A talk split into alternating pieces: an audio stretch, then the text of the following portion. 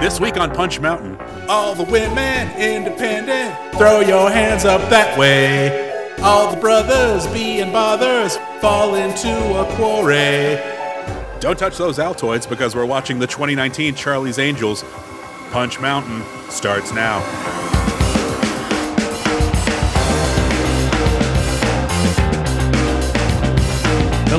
Welcome to Punch Mountain, the podcast where we review action movies one by one to discover the definitive ranking of action movies. Not determined by us, but by the action gods themselves. We don't make the mountain, we just climb it. My name is Mac Blake. I am joined, as always, by my esteemed co host, friend, and partner in life. We got married. No, David Hada. How are you, David?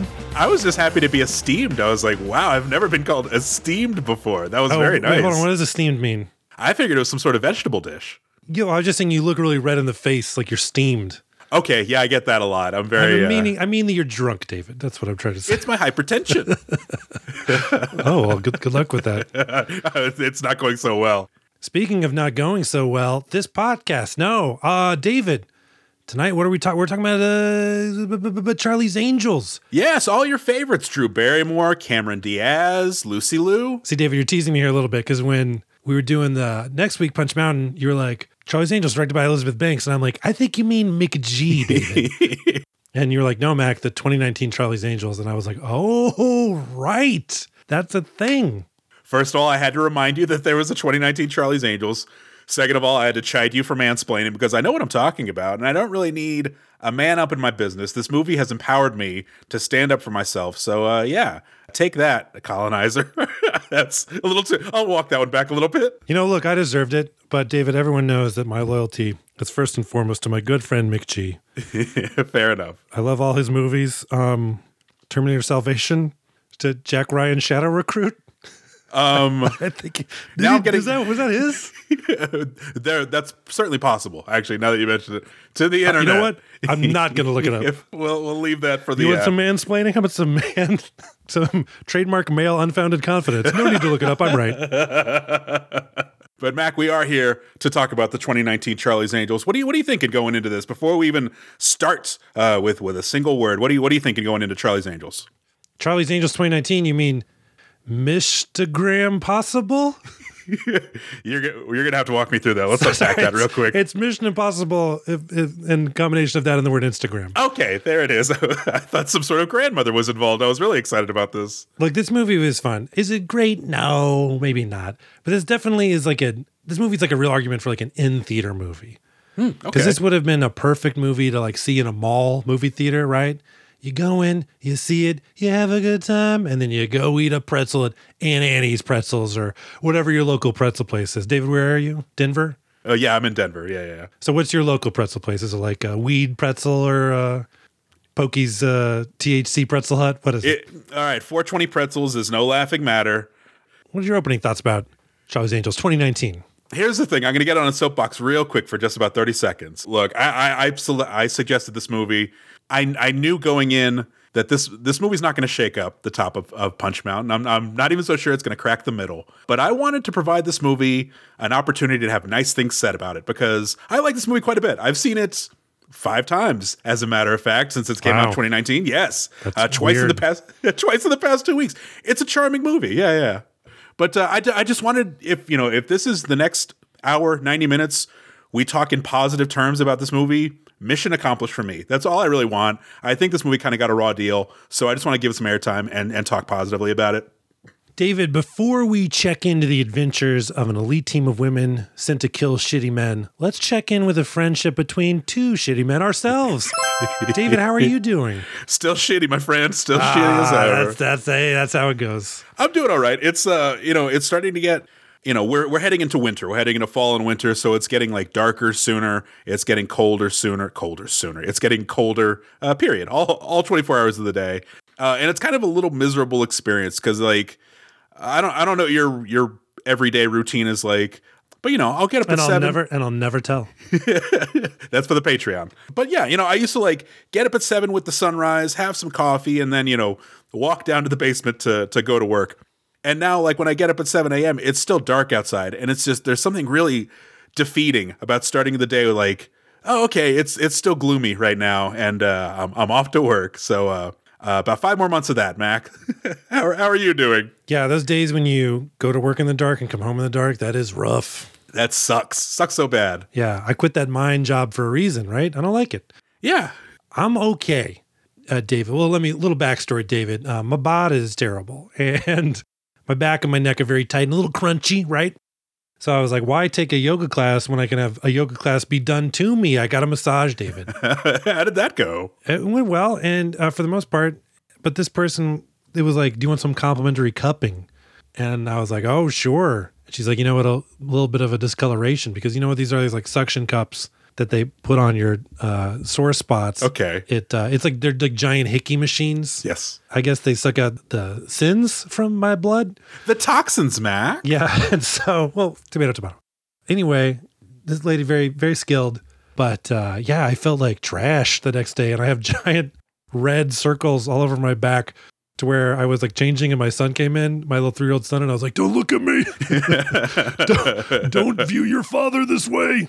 Look like a Spider Man villain. I don't know which one, but uh, the spot, maybe, I don't know. Yeah. And so we talked uh, Sunday night briefly. And I just, I was like, let's just, just fucking, this conversation needs to be over. I just felt, I guess I got those toxins out and they stayed or whatever. You were in very good spirits for someone who had just had like his soul sucked out through his back. Yeah, which I mean, I guess uh, you know, is that the point of? Aren't I supposed to feel good or What's something? the point of any of it? I don't know. It just, uh, yeah.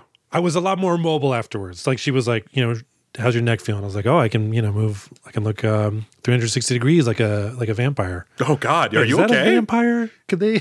I Do their heads spin around? You're exercised, I Oh, think. okay, that's what I meant. That's what I meant. so to be fair, she was like, okay, you need to take a bath in Epsom salt, and I'm like, look, I'm. There's no way I'm taking a bath ever again. Probably. you know, once I like I'm six six, I'm in my forties. Putting on socks is a goddamn miracle. I'm not bending over to get in the bath. so, if there was like a uh, a gigantor-sized tub, would you enjoy baths, or is it just no sale for for all reasons? Oh, I'd probably enjoy a, a gigantor sized tub bath. That sounds great. Honestly, if I have more time, but I got a life to live, David. I got a lot of stuff to do. Like, for example, watch the 2019 version of Charlie's Angels. I suppose we should uh, get to it. Should we go in? David, we're going in.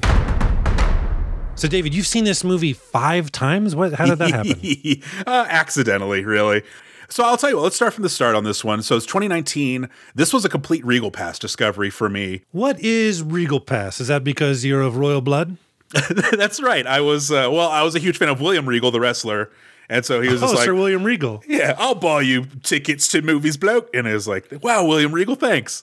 Uh, that joke's for nobody. But uh, Regal Pass was the movie pass for Regal Cinemas, and I lived next to a Regal Cinema at the time before they went broke and bankrupt. I don't know what's going on with the world anymore. Who's to say? Who's to goddamn say? Um, but it was it came out in November 2019, and I was just sort of in the mood for it. Like The Lighthouse had just come out like a month before. I was in the middle of this like Robert Pattinson awakening because you know I really liked Good Time, I really liked The Lighthouse. And I was just kind of intrigued by the choices he was making with his career. Mm-hmm. And so he and Kristen Stewart are always going to be sort of joined at the hip. And I was like, well, what, what choices is she making? So Charlie's Angels comes out. I go to see it on a whim, and I am just completely kind of taken with it. Like to the point where I'm sitting in the theater and like 20 minutes in, 15 minutes in, I'm looking around the theater. Like, is anybody else seeing this? Is anybody else clocking this? So it's it's just kind of become one of those movies that I'm really attached to. Like I'll promote it more than I should, like a role models or something where I'm just like, no, guys, this is really good. So I'm a complete noob to the Angelverse. Like I've never seen the TV show. I did not see um, the Drew Barrymore, Lucy Liu, Cameron Diaz movies. Charlie's Angels, Charlie's Angels, Full Throttle. Mm-hmm, Uh, so yeah, I, I mean, I, I get the basic concept of Charlie's Angels that uh, they're controlled by a little box named Charlie, and that he he has models do his bidding. I did see the movie Underwater, starring Kristen Stewart, and the movie uh, not great but fun. And I was like, you know what? I'd totally buy K-Stew as an action hero. I thought she did a great job in that movie. And so I was like, oh, I'm interested to see her continue this action vein, which is funny because Underwater actually came out in 2020 and this is 2019. So Underwater was the step up, maybe. That's right. Yeah. I'm uh, I'm excited to check it out. Cool. Uh, yeah, this, you know, if nothing comes of this episode, at least I got to show you this movie, so I'm very pleased with that.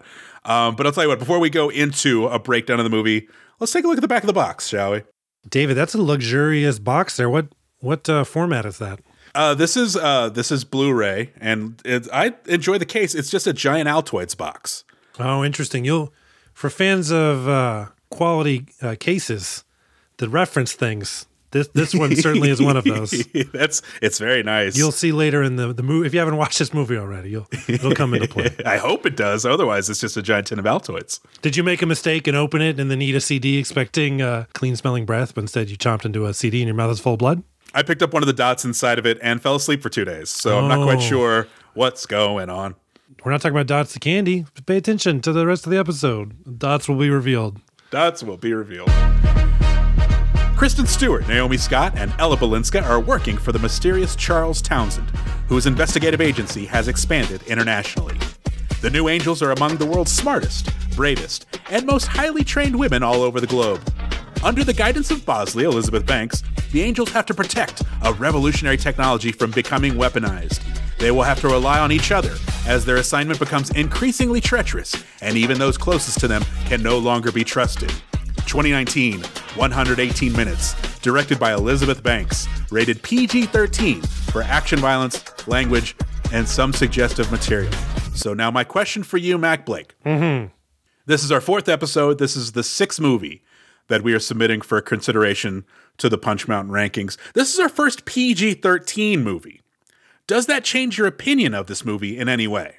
At a certain point, there's a sick takedown of a bad dude in this movie. And I was like, oh, yeah. I was like, why was that so bloodless and a little lame? And I was like, wait, is this movie PG 13? And I clicked on it, and yes, it was.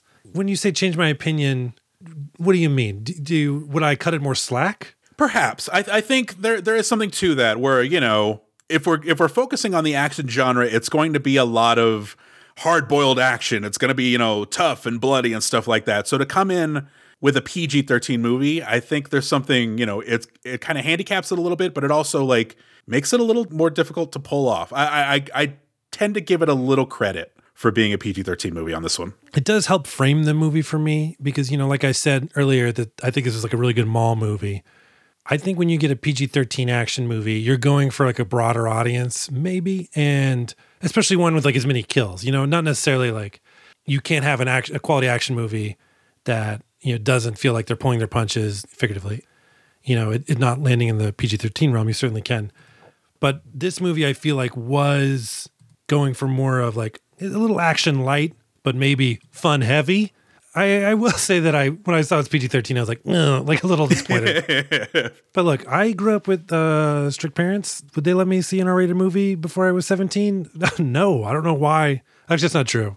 If it was honestly, if it was an action movie, they'd be like, oh, uh, murder and disembowelment. Yeah, that's fine. You can watch that. It's like, what if I see a bare bottom? And they'd be like, oh, no, no you absolutely cannot. Well, then uh, let's uh, get into the movie, shall we? Yes.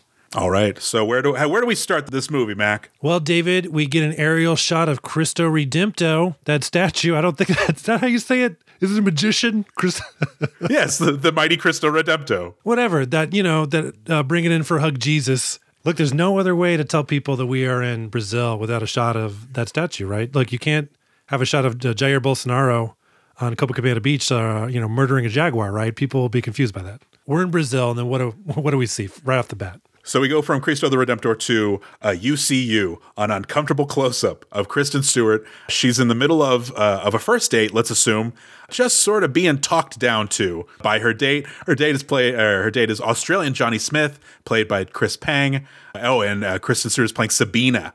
So so we get the sense that like she's on this date with this guy. And he can't help but be a dick to her. He's just like, you know, women are very worthless, and uh, these choices you make, you did not make these. I made these for you, and everything like that. And I'm like, man, this is your first date. Yeah, I'm already like, ah, please let this Jordan Peterson men's rights conversation end as fast as possible.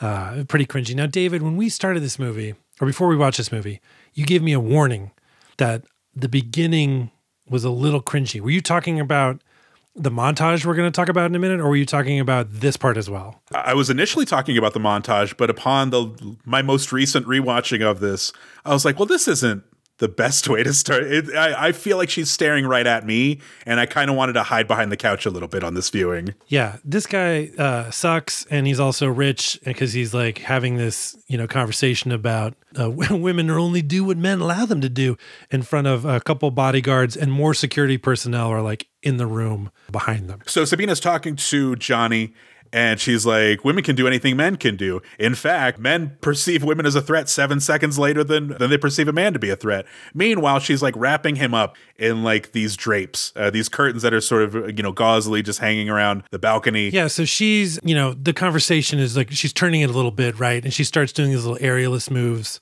kind of like, you know, aerial silks, right? She's like, you know, I think most hotel drapes are definitely attached to the ceiling enough to support someone doing acrobatics on them. So that tracks. Oh, are you kidding me? The sturdiest rooms in America, the hotel rooms? Yeah, of course.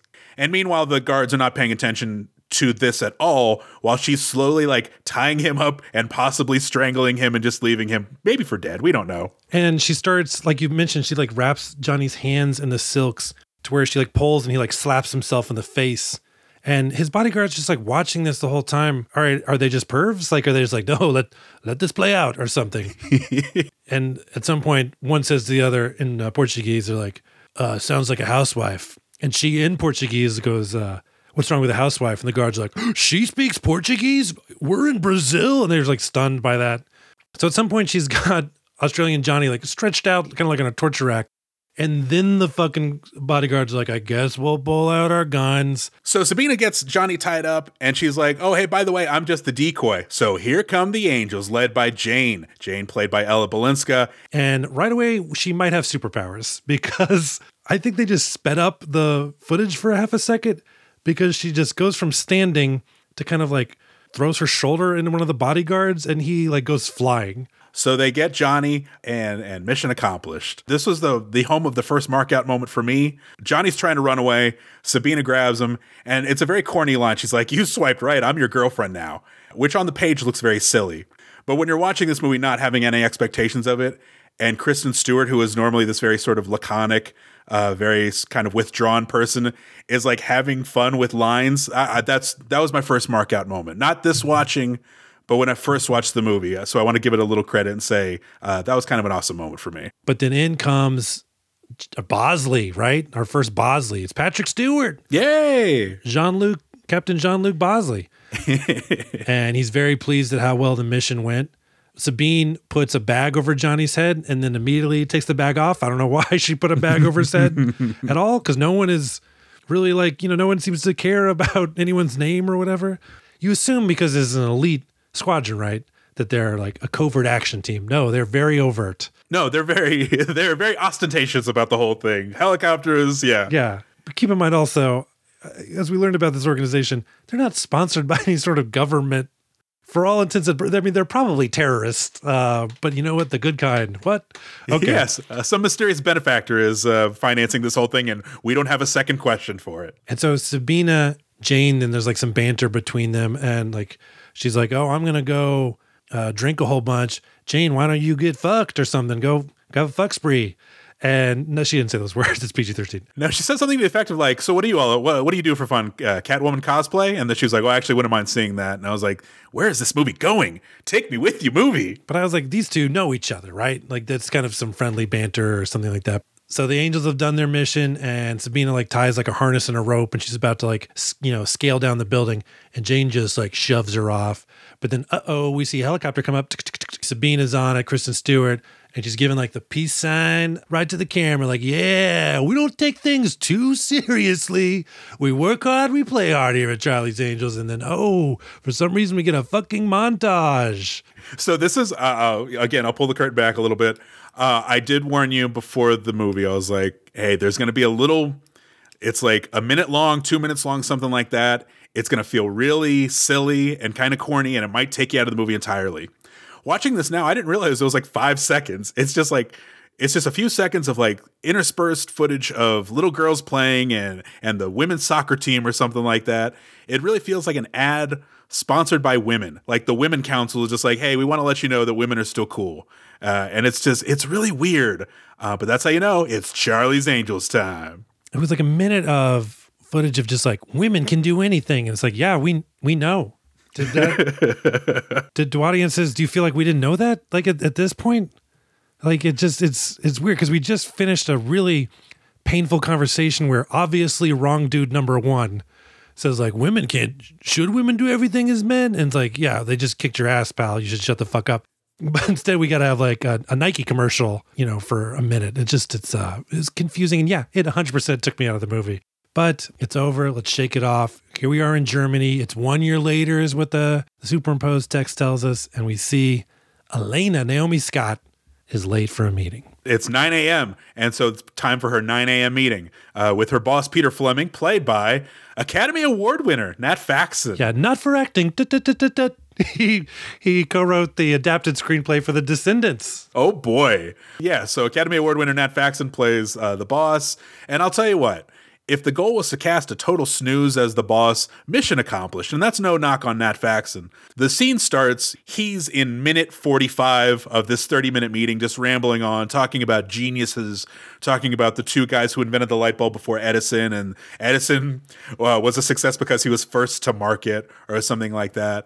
And I'm just like, man, is the whole movie going to be like this? Uh, they're really doing a good job of making you uh, hate men right away. So yeah, it's uh, they're discussing security issues with Callisto, which is a uh, it's like a little Alexa device that uh, Elena helped design, and it uh, it's a little Alexa that provides energy. Apparently, has all sorts of mysterious purposes, and we'll find out a couple of them throughout the movie. So Naomi Scott plays Elena in this movie. I was like, she looks familiar, and I looked at her IMDb and she was Jasmine in the Aladdin remake, and uh, which I did not see, and then also she was the Pink Power Ranger in the la- last Power Rangers movie, and now she's a Charlie's Angel.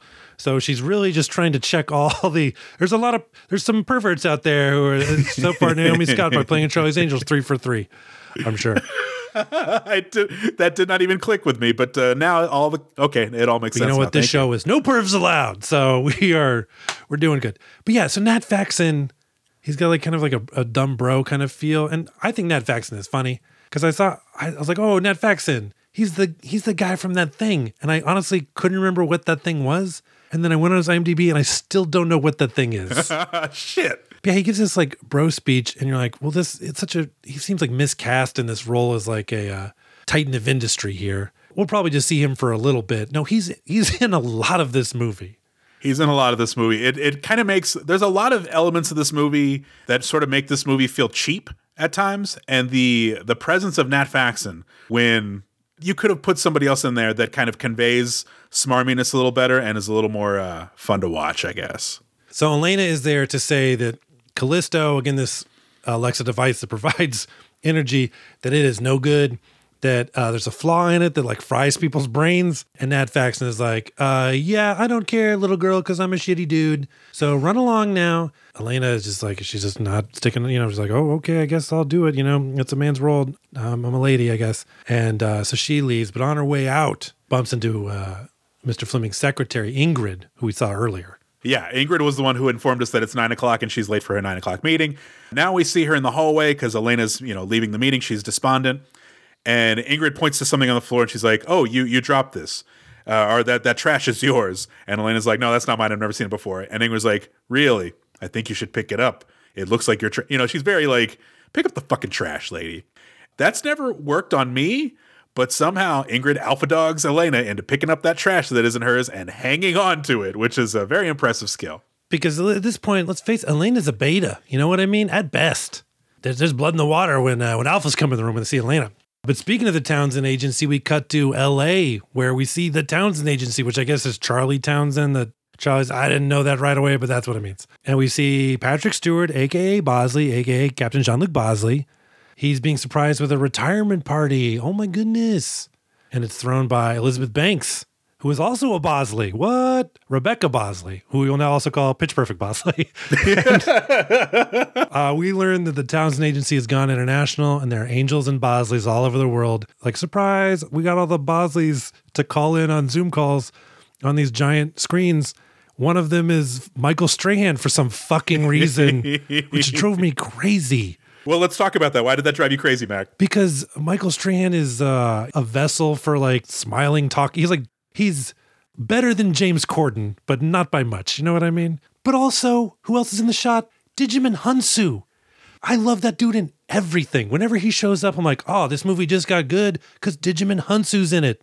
I kept saying Digimon like he's Digimon. Dig- Yeah, like he, he's a gigapet. Jim, I don't know. No, I'm not even gonna say his name anymore because I feel like I'm- Djimon. Djimon, Djimon Hounsou. Yeah, but the fact that Djimon Hounsou, just a, a great actor, is now having to like share his screen time with Michael Strahan, Magic Mike XXL's Michael Strahan. Yeah, Jevon who plays Edgar, uh, which I, I'm glad I saw that in the credits because so when you see Michael Strahan on the screen, a couple things happen. One, I'm like, okay, is this the Michael Strahan that we know as uh, the host of you know Michael and Kelly or whatever, former New York Giant, or is this Michael Strahan acting as a person who is a Bosley? Because then if it is Michael Strahan, is this Djimon Hounsou or is this some character? So that threw me for a loop, but it kind of does make sense a little bit when you think about it. Because I was like, why the why the stink is Michael Strahan there? But you very easily could have replaced him with Ryan Seacrest, and it would have made a lot more sense because they both have the same basic job of just like host, presenter, happy, smiling person all the time, but they get a lot of access to places.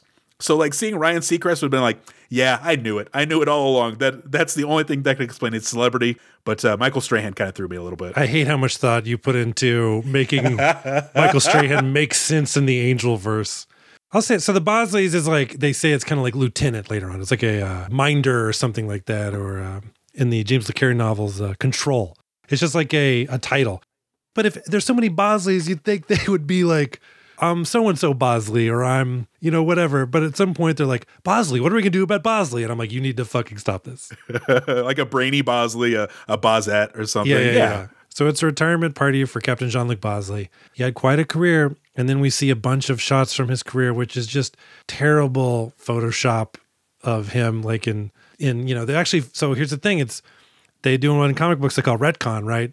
So now the Charlie's Angels TV show and the Charlie's Angels movies are now part of this universe because they photoshopped him into the Bosley role along with Farrah Fawcett or Cameron Diaz or Lucy Liu, etc. Did that? What did you think of that Photoshop? I'm a sucker for terrible Photoshop. Like, I think at this point, moviegoers know that when someone's like, hey, we put together a photo package for you, it's to tuck in the bib with the picture of bad Photoshop on it because I'm going to eat up that bad Photoshop. Well, this movie, I feel like, I feel like they were trying. They were like, this is going to be bad on purpose. Yeah, I think so. I, and that's that made it work for me because yeah, if they tried to like sneak Picard into photos or something like that, it might have fallen flat. But this is just really egregiously like, oh, that used to be Bill Murray. This is very funny to me.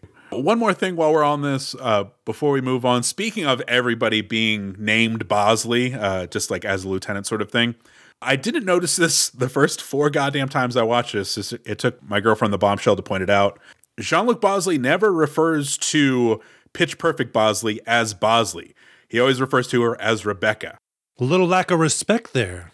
I did not notice that, but I did notice that part of the going away festivities was that they got a call from Charlie himself and they bust out that poolside speaker. I guess they've been using forever, which why is it still got to be on that little like speaker box? Can't they just hold up a fucking iPhone or whatever? Yeah, everybody gather around this uh, hardware that we can't unplug and move. I did pick up on though when Charlie called that uh, Captain Jean Luc Bosley was not happy. He's like, Charlie, great, or whatever. That's actually like a clue, along with what you just said that he never calls Elizabeth Banks by her proper title, Bosley. That comes into play later. I just thought it was kind of funny at the time. I was like, he hates his boss, like, which we've all been there. Now we cut back to Brock Industries, which was, sorry, the name of the company that Elena works for that makes the Callisto, right? The murder Alexa. Yeah, so that's uh, she's presenting to Alexander Brock, played by Sam Claflin, and others. We don't know that right away. It just sort of starts in this dark room, and Elena lights a candle, and she starts singing Run DMC's "It's Tricky," which feels really silly and stupid, and completely out of place. But it is also the most adorable lady ever, and no one bothers to join in. That feels weird to me. I was really baffled by this. So, like, imagine, right, if you're going to give a, a, presentation and you're like, okay, well, is the microphone working? And you go up there to like test the microphone instead of saying test, test, you start singing tricky. That would make sense, right? But there was no microphone. She was at a podium with a candle and started singing. And I just, I feel like they forgot that or something. It made no fucking sense. It still doesn't, and it never will. Okay. And then we we meet Alexander Brock, right? Head of Brock Industries, I assume. And who is it? It's uh it's uh what's his name? Sam Claflin. Yeah, and uh, when they cast him, I couldn't tell if the script called for a Nicholas Hoult type or a Michael Fassbender type, because depending on the angle, he covers them both. Well, David, first of all, how dare you? Because we're talking about Finnick Odair himself from Hunger Games two through four. Oh God. See, Sam Claflin, because of like this, and he also plays like this weird fascist guy in uh, Peaky Blinders. When I see Sam Claflin now, I'm like, oh, this guy's up to something. He's kind of like an evil Nicholas Hoult, is how I would describe him, or a regular Michael Fassbender, who I believe is evil in real life, probably. I believe so. Yeah. Again, it's movies like completely not understanding how corporations work because they give this weird presentation of uh, this product that Mr. Brock seems very like uninformed about. Like if you're about to launch a product that would like revolution, you know, change your company's business, like I feel like you'd be more up to date on it.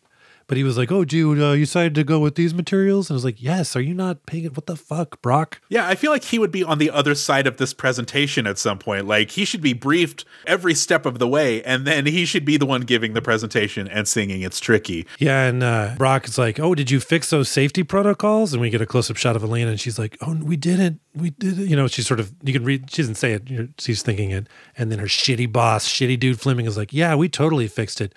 Oh, but there is one thing I should tell you about. And Elena, you know, she's thinking, and we too, the audience, like, oh, maybe he's gonna tell Mr. Brock that this thing will kill people. And but Fleming goes, yeah, there's one thing I should tell you about. We can also make it in pastels because I heard the ladies like pastels or something. And then he gives like some dumb elbow nudge, like, uh, uh, that was a hilarious joke. Uh, elbow nudge to some guy behind him. And the elbow nudge was so stupid. I did laugh out loud at that. it wasn't the terrible joke. It was like the uh, like yeah, I know. I I don't remember the last time I legitimately gave someone an elbow nudge to be like, I'm making it listen to this hilarious joke. And uh, I'm going to tell you right now, I'm bringing it back. Mix it in, mix Yeah, it into yeah, the yeah. repertoire. It's a lot of fun. So Elena gives the presentation. It goes over well. They've shut off all the power in the building, wired the Callisto to the building, and then all the lights come back on because it's powered by Callisto.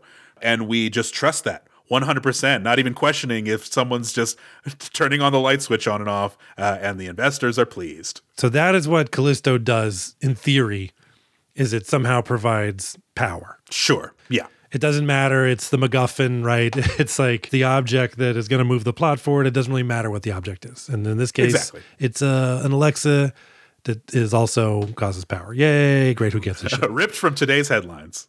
So then we cut to Paris, right? And we see Jane training in the ring with Bosley Hounsou. They're, they're, they're working on their boxing skills. So Jane's fighting with Edgar, and uh, Sabina shows up because she's being called in for an assignment. Wait a second, she's being reunited with Jane, but they don't get along. What's going to happen here? It's it's uh, really fun. Yeah, and Sabina's like, "Wait, is it June? And then Jane's like, it's Jane. And I was like, wait, I thought they knew each other. They were really chummy and the other thing. And I was like, we did just, I don't. I, I do believe that Sabina forgot Jane's name, but Jane, look, here's the thing. Forgetting someone's name, David, that's an alpha move. Okay. I could tell you, never remember anyone's name. Okay. Alphas don't. That's a, you're going to get a lot of alpha tips throughout this episode. Charlie's Alphas. That's where we're going to, that's what Charlie's Angels fans call themselves, I'm pretty sure. But yeah, they, they're like, oh, uh, we got an assignment. There's a corporate whistleblower. They're talking about Elena. And so we go back to Hamburg, which why is this thing set in Hamburg? Is there a reason? Yeah, they make a couple hamburger jokes throughout. Don't worry about it. So we go back to Hamburg. The Angels and Edgar are going to meet with Elena to see what she knows about Callisto and stuff like that. See if she'll hand over information to help them save the day. Turns out they're being watched by an assassin uh, named Hodak, played by Jonathan Tucker, who's trying to kill Elena, or at the very least, take the data. But he sure does want to kill her. Yeah, so Edgar is the one doing the meeting, right? But June is providing cover. She's got hired as a barista very quickly. You said June. It's Jane. Ah, damn it. Damn you, Sabina. See how easy it is? She alphaed me. I'm a beta, David. I'm a beta. Jane is was working as a uh, barista, right? And then where's Sabina? She's taking the wide angle on this one. She's on top of a building with binoculars, and she's like, "I don't understand the code you're talking," and also now I won't shut up over the fucking comms. So basically, Sabina's playing by her own rules, which I got to say in this case, not great. Maybe play by some rules because people's lives are on the line. And then Jane looks over in the coffee shop And Hodak is maybe the one of the world's worst assassins. At least he's extremely bad at being covert. Because you want to you want to probably want to blend in if you're going to get the jump on somebody, right? You don't want to bring a fucking typewriter to a coffee shop with a rear view mirror attached to the case. No good? So he's like clearly looking in the rearview mirror, dong, dong, dong, like typing away at this typewriter. Well, maybe he's just working on the Great American Novel. Maybe he's working on something important. Well, Mac. June goes up, and what does she? Sorry, Jane. Fuck you, Sabina. Jane goes up, and what does she see? uh, gibberish, mishmash. This guy is just pounding away at the keys, not even bothering to form a word to keep his cover in place. Yeah, I mean, I think if you heard someone typing, I think we all tell the difference between like, oh, that person's typing a sentence to where, or oh, a child is mashing that keyboard. So Get that cat off the yeah, typewriter. yeah, yeah. Uh, so they're like, uh oh, mission aboard. We got a fight on our hands. And here we have our action scene, which David, uh, if I um, if I'm looking at the DVD chapter menu, I believe this chapter is called Cafe Quick Kicks. Yeah, a little little bit of like a short action sequence here. Yeah, an amuse bouche of action. It shows some real promise, but then the movie never really follows up on that level of promise. Like there's a shot, a, a real brief moment. You know, it's Hodak and Jane. They're fighting in between some uh, some tables, and then you see like kind of an overhead shot of Jane sort of froggering her way between the tables. And I'm like, oh, let's throw let's throw some fight choreography in here. Let's this will be great. Let's be dynamic with it. And then it kind of just doesn't really follow up on that. So I, I don't know. I, I wanted to like this more, but it, it left me feeling a little flat. Yeah, I started to get into this fight scene, and I think Ella Balinska was doing a really good job. But there's something about it, like, I don't know if it was just like a tad slow or the editing or something, but it just it just didn't reach that next level for me. But anyway, we cut away because Jane and Edgar are now trying to get Elena safe. They're driving her away in a car. And here's the whole thing. While this is going down, Sabina's like, "Oh, I'm on my way, guys." And she's running down from this. Remember, she was on like the top of a building with some binoculars. This building has no elevator. She's running down like seven flights of stairs, which is taking forever. Does Sabina suck? I, I worry about that. I want to leave a place in this movie for her to suck because I think there's something very charming about like there's there's reactions she has throughout this movie where she's just like shit shit shit shit shit shit you know like running to try to catch the bad guys or something like that or she's kind of in over her head and I like those but it does take away from the buy of the movie where these are the, some of the world's most highly trained agents and it does kind of it contradicts that in a way that I don't quite like. I mean, we get that she's kind of a loose cannon, right? She's the bad one, you know, playing by, guess what, David? Her own rules. I'll say it again. But at the same time, yeah, you need to, your fellow angels are getting shot at. You should be close. Anyway, it doesn't matter. Anyways, this action scene, uh, DVD menu is called Chaos in the Streets of Hamburg because we got a fucking chase on our hands. And this chase also, because when Hodak gets in his car, Beater presses some buttons, and guess what? A, a fucking giant minigun. It's called a minigun. I don't know why, because it is huge. Well, you said it's a giant minigun. But this uh, giant automatic weapon pops out, and he's just like, "Meh," just blowing people away. Again, not a really a covert weapon, but again, they're not really a covert team. It just seems like no one's trying to hide the secret war that they're fighting. Yeah. But overall, I mean, it's a pretty okay car chase. Again, I, I've said this before. The biggest sin of the action sequences in this movie is that it makes me openly wonder how much this movie cost. Again, there's like there's a cheapness, and, and it's not to the detriment of the movie. It just kind of makes me wish there was that the movie was kind of fuller. There were some key moments during this action scene where it obviously was the talent was jumping in front of a green screen and they digitally placed them in the scene later. Now, I'm not criticizing the actors for not like doing their own stunts or like, oh, Jackie Chan would have thrown. No, but filmmakers don't. If that's like a crucial scene to the sequence and it's a scene where like, all right, this shot needs to be at least 20% believable, then don't use a shot that's not at all believable. So Edgar gets shot. He's driving the the car, the getaway car, trying to get uh, rescue Elena. Drives the car into the water. Sabina shows up. She steals a motorcycle and uh, apprehends Hodak. She does kind of a little slide tackle with the motorcycle, which I thought was very cool. Well, hold on, hold on. This this, this thing was awesome. So Hodak is standing there. He's got his rifle out because uh, he's like, you know, if I see one air bubble, I'm gonna fucking unload this gun. And then he looks over. Sabina slides its motorcycle, takes out his legs. I was like, hell yeah. But then David, this was the moment that I was like, oh, this movie is PG 13 because you drive a motorcycle into someone's legs. Look, I'm not, you know, a sadist here, but I need, uh, I need this dude's legs to get crunched. I need a satisfying bone snap. Yeah, Absolutely. because look, this assassin seemed real stupid. I was ready to be done with him. Sabine definitely delivered a killing blow, or at least a crippling blow. But then this dude just like gets up and just dusts himself off. There's no blood. Oh, that sucks because that could have been an awesome moment. And uh, it was a knockout punch, and they didn't let the guy get knocked out. It's also it's this sort of manufactured badassery that's a little artificial where it's like, whoa, this guy got tackled by a motorcycle and he's still standing. It's like you could have tackled, uh, you could have motorcycle tackled a lower stooge in the on the totem pole, and then saved the assassin for later, or just built the assassin up some other kind of way. But it, yeah, again, it just it ends up not working on a on a bunch of different levels.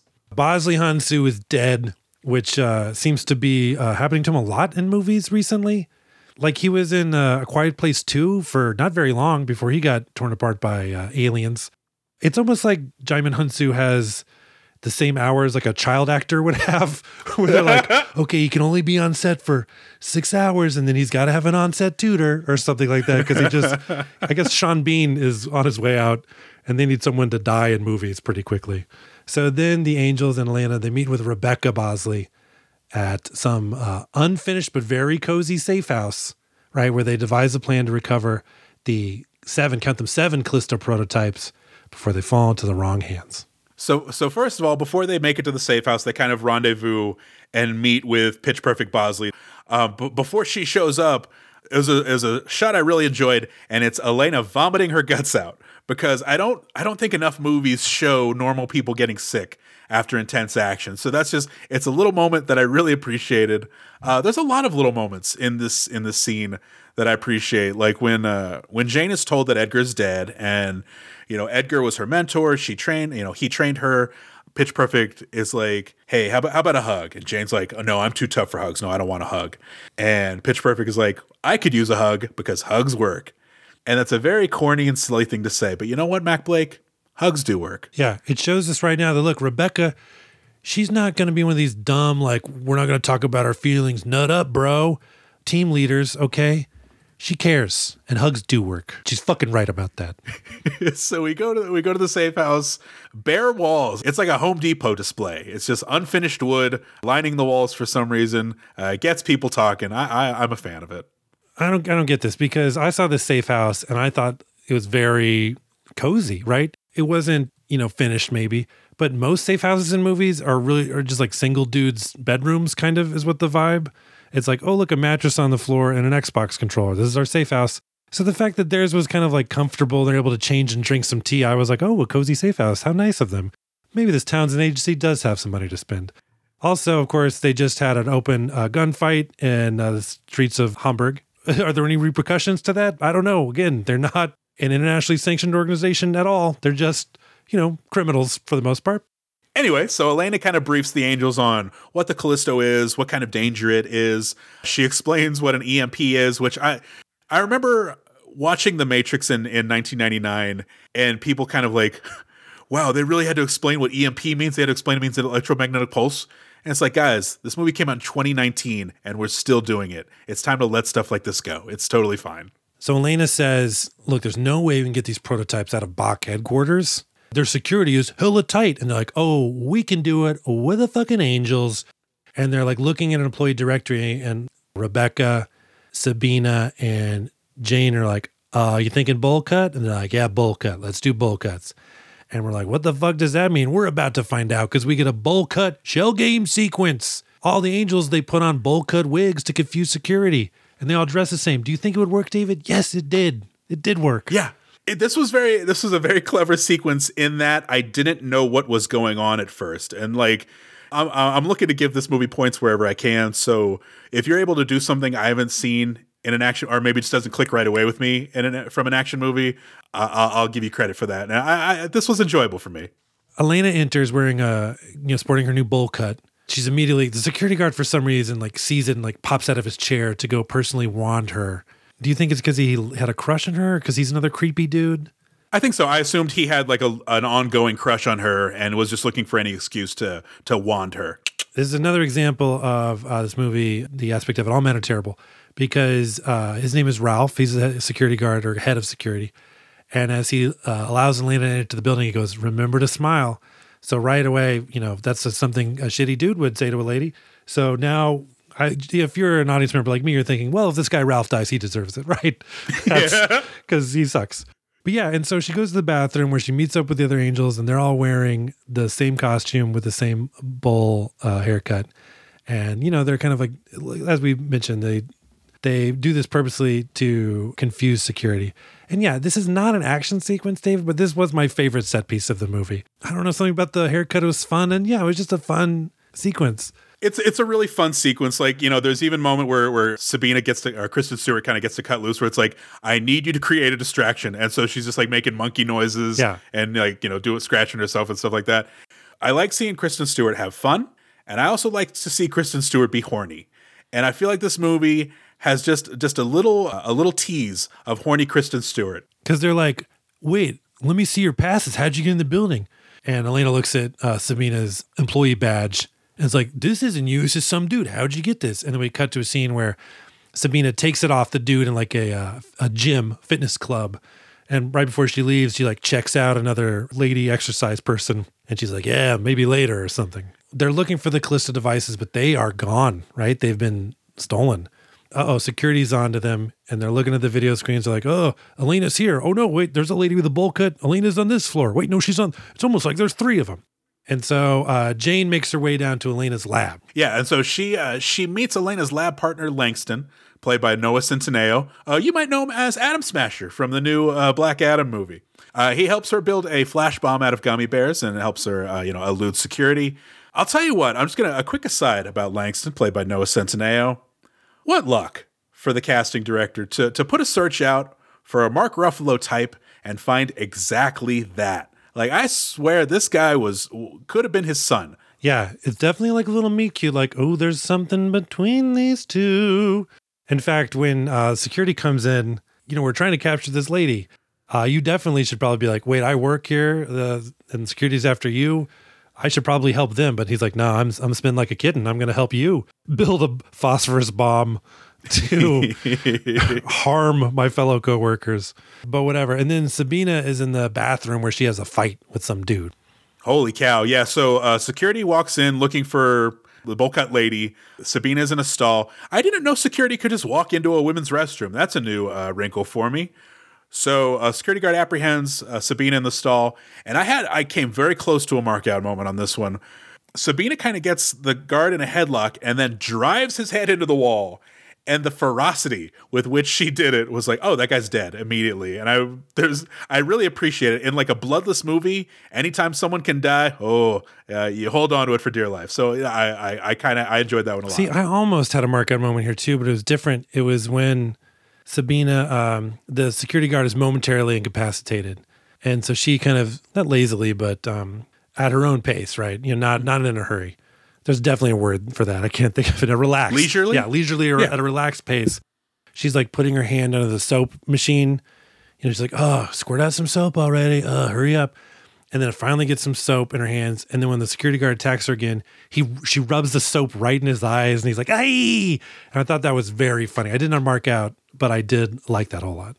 And Elena David is suddenly a very capable person. I guess all she needed was someone to believe in her because she went from somebody who could not speak up in a meeting, and now she's in a group of women who are like, "Hey, we value your opinions and abilities." And look what she can do. She can fucking take down a security team. So uh, it just goes to show you if there's someone who's a little quiet in your office and maybe some shitty dude is always talking over them, stop, ask their opinions, tell them they're a capable person, and next thing you know, they will help you murder people. It is great. Speaking of murdering, Jane and Elena are trying to escape through, I guess, the parking garage at this point. I forget. And so Ralph is apprehending them. Ralph, the security guard from earlier. And so, Oh yeah, they they did security. Uh, they locked down the doors, right, of this parking yes, garage. no one can escape, right? And they're like, "Oh, I know how to blow up the controls for this door. We'll use this murder Alexa." And she's like, "I'll put it here, and it'll, you know, it'll fire its its uh, brain firing signal. And it'll it'll open the garage door." But then, yeah, in comes Ralph, who's like, "What is going on here next to this glowing Callisto?" And Elena's like, "Please let me warn Ralph. He's gonna get caught in the blast." Jane's like, "Ah, do do you have to? You know what I mean? Like, she's not so into it." Yeah, and, and frankly, I don't think Elena's too into it as either because like Ralph has a crush on Elena. There's got to be a half dozen ways that Elena could get Ralph to cover six feet of distance uh, instantly, but she doesn't want to commit to that. She's just like, ah, just let him go. Well, David, your gross opinion aside, as uh, Ralph did, of course, tell her to smile, which is a murderable offense in a movie. Ralph gets his brain fried, which later on they're in a car and she's like, Is Ralph okay? Jane's like, Oh, I'm sure he is. But then Jane looks at Rebecca and she nods her head like, No, he's definitely dead. and I saw that and I, at this moment, I was like, Okay, they've now casually murdered two people and they're so like, who gives a shit about it? I love it. I was like, please commit to this bit. I said that out loud. And guess what? They do, as you'll see later on in the movie. Well, I, I don't know if this was the first killer or the second one, but there's that becomes a little bit in the movie that they just are like, oh, well, we killed someone, which I got to say, I loved. I'm so pleased. Um, so yeah, so they get away. Jane, you know, leaves Langston uh, holding uh, her her uh, uniform, her outfit, and Langston's looking at her at Jane's wig. I'm so glad he didn't smell it. That would have really made him a creep. And then we also see Susan, the lady with the actual haircut that they used uh, to to you know sneak around the building. And poor Susan, she's just she's just showing up to work, and suddenly she's got this like international investigation on her. There you go, the final piece of the puzzle. That's what the angels were looking at when they said bowl cut. They're looking at a picture of this lady Susan, and so they had the angels all dressed like Susan. And so then when they made their escape and Susan shows up, they're like, oh, it's this, bull haircut lady that's been driving us crazy. Well played, angels. So the so the gals make their getaway. They head to Berlin, where the Angels make it to their secret headquarters slash Instagram installation in Berlin, uh, where their quartermaster, nutritionist, herbalist, and a bitch when he needs to be, uh, by the name of Saint, uh, played by Luis Gerardo Mendez, uh, he's waiting for them with a memorial feast of breads and cheeses. Saint is a lot. Look, it's a different kind of safe house now, right? If I thought the last one was cozy, this one's a fucking day spa. Saint definitely, we learn so much about him very fast this character is the vibe of this whole movie, or I hate this character. I don't know. I had that same feeling, and I think the more I watch it, it was a little bit of jealousy. I think because he's so perfect in every way. He he's good with food. He's good with weaponry. He might be a sex worker because Pitch Perfect seems to intimate that like he takes care of them in a number of ways. So uh, I think I want Saint's job. He is like their gay best friend Swiss Army knife, where he can do everything and does would it have been better if they had cast a name actor in this role, or would that have been too silly or something like that? But I think Luis Mendez here does a fine job as Saint. He does a fine job. I, I, think it, it would have been cute if it was like a cameo. I can't think of anybody, but just a name somebody. But no, he does fine. Like if it was Michael B. Jordan for some reason, it'd be like, well, you're like making fun of this character, which I don't think Mendez is. I think he is that. No, not at all. He's playing that character up. But the fact he's like rubbing tea leaves in their wounds and then he's like, real quick, I'll give you a tarot reading or something. That's a lot in a little bit amount of time. Little bit amount of time? Sure, we'll roll with that. So the angels brief on what goes on from here. Elena learns that Fleming is trying to sell the Callistos and probably also tried to have her killed. So the gang decides we got to go to Istanbul. That's where the sale's going down. So let's gear up. And Elena's like, wait, Fleming is trying to kill me, but he he put a hit out on me, but he was hitting on me just the other day. And so Rebecca has a really good line where she says, uh, a man can love you and, and still want you dead. And that's a good line, but I'm like, you know what? Name 12 examples. Uh, that's that's a really flimsy line. You, you got to back that up, please. I, I have yet to see any news articles where a, a man can love a woman and want her dead. Stop it. I, I, can't think of one either, David. Most men I know are pretty cool. So, okay. Uh, no, it is a good line because it's true. Too many creeps. So then we get like a, a, tour of like the all the weaponry and like cool stuff that's going on in their uh, headquarters. But look, I'm kind of done with this whole James Bond but over the top. Here's your gear kind of thing. It, it's that reason alone which I have not seen any of the Kingsman movies. Which now that we're doing this podcast, I probably will see all of them. but um, but yeah, because the thing about the James Bond but over the top is the James Bond movies were over the top, right? I, I always thought there was, you know, and maybe this is me reading too much into a, a series I have no relation to, but like I thought at least the early ones were kind of you know over the top on purpose. It was that sort of silly, exaggerated spy tech to the next level kind of thing. So to put a next level on top of that is just overkill. One of the weapons they see in the uh, weapon room is uh, just a bunch of bo- a bunch of boxes of Altoids, David. That's right. So Elena's like, "Oh yeah, uh, I could use these because I need some fresh breath or whatever." And so Saint slaps it out of her hand. He's like, "Hey, these are weapons. Uh, maybe don't touch the weapons in the weapons room." Which I get that it's a very cute moment. But if you're Saint and you want to convey that things in the weapon room are dangerous, maybe don't slap things out of people's hands. Maybe just gently, gingerly take them out of the hands. And oh, we don't we don't want to do that here. So we cut to an empty construction site at night, and looks like Elizabeth Banks, aka Pitch Perfect Bosley, is having a strange meeting with a stranger where she's giving this stranger in a limo or some sort of fancy car some secret information. Hold on a second.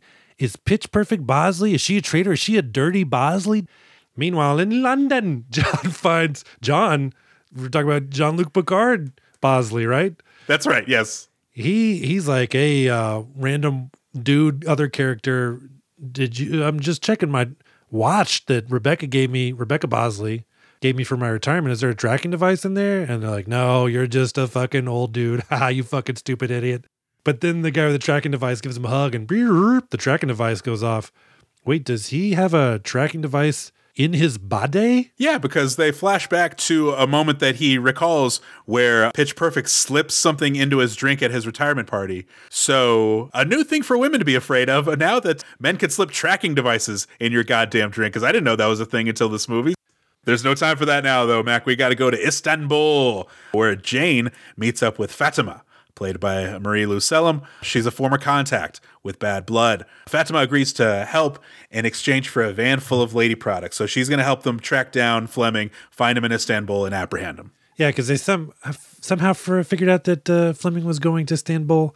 I think they saw footage of him at an airport because he was wearing like a. Uh he was wearing the outfit that the investor wears at the beginning of Jurassic Park. That's sort of like yeah. that Panama hat, the white suit, just marked for death, pretty much. Yeah, I think Hannibal Lecter wore it uh, when he was a, at the end of Silence of the Lambs.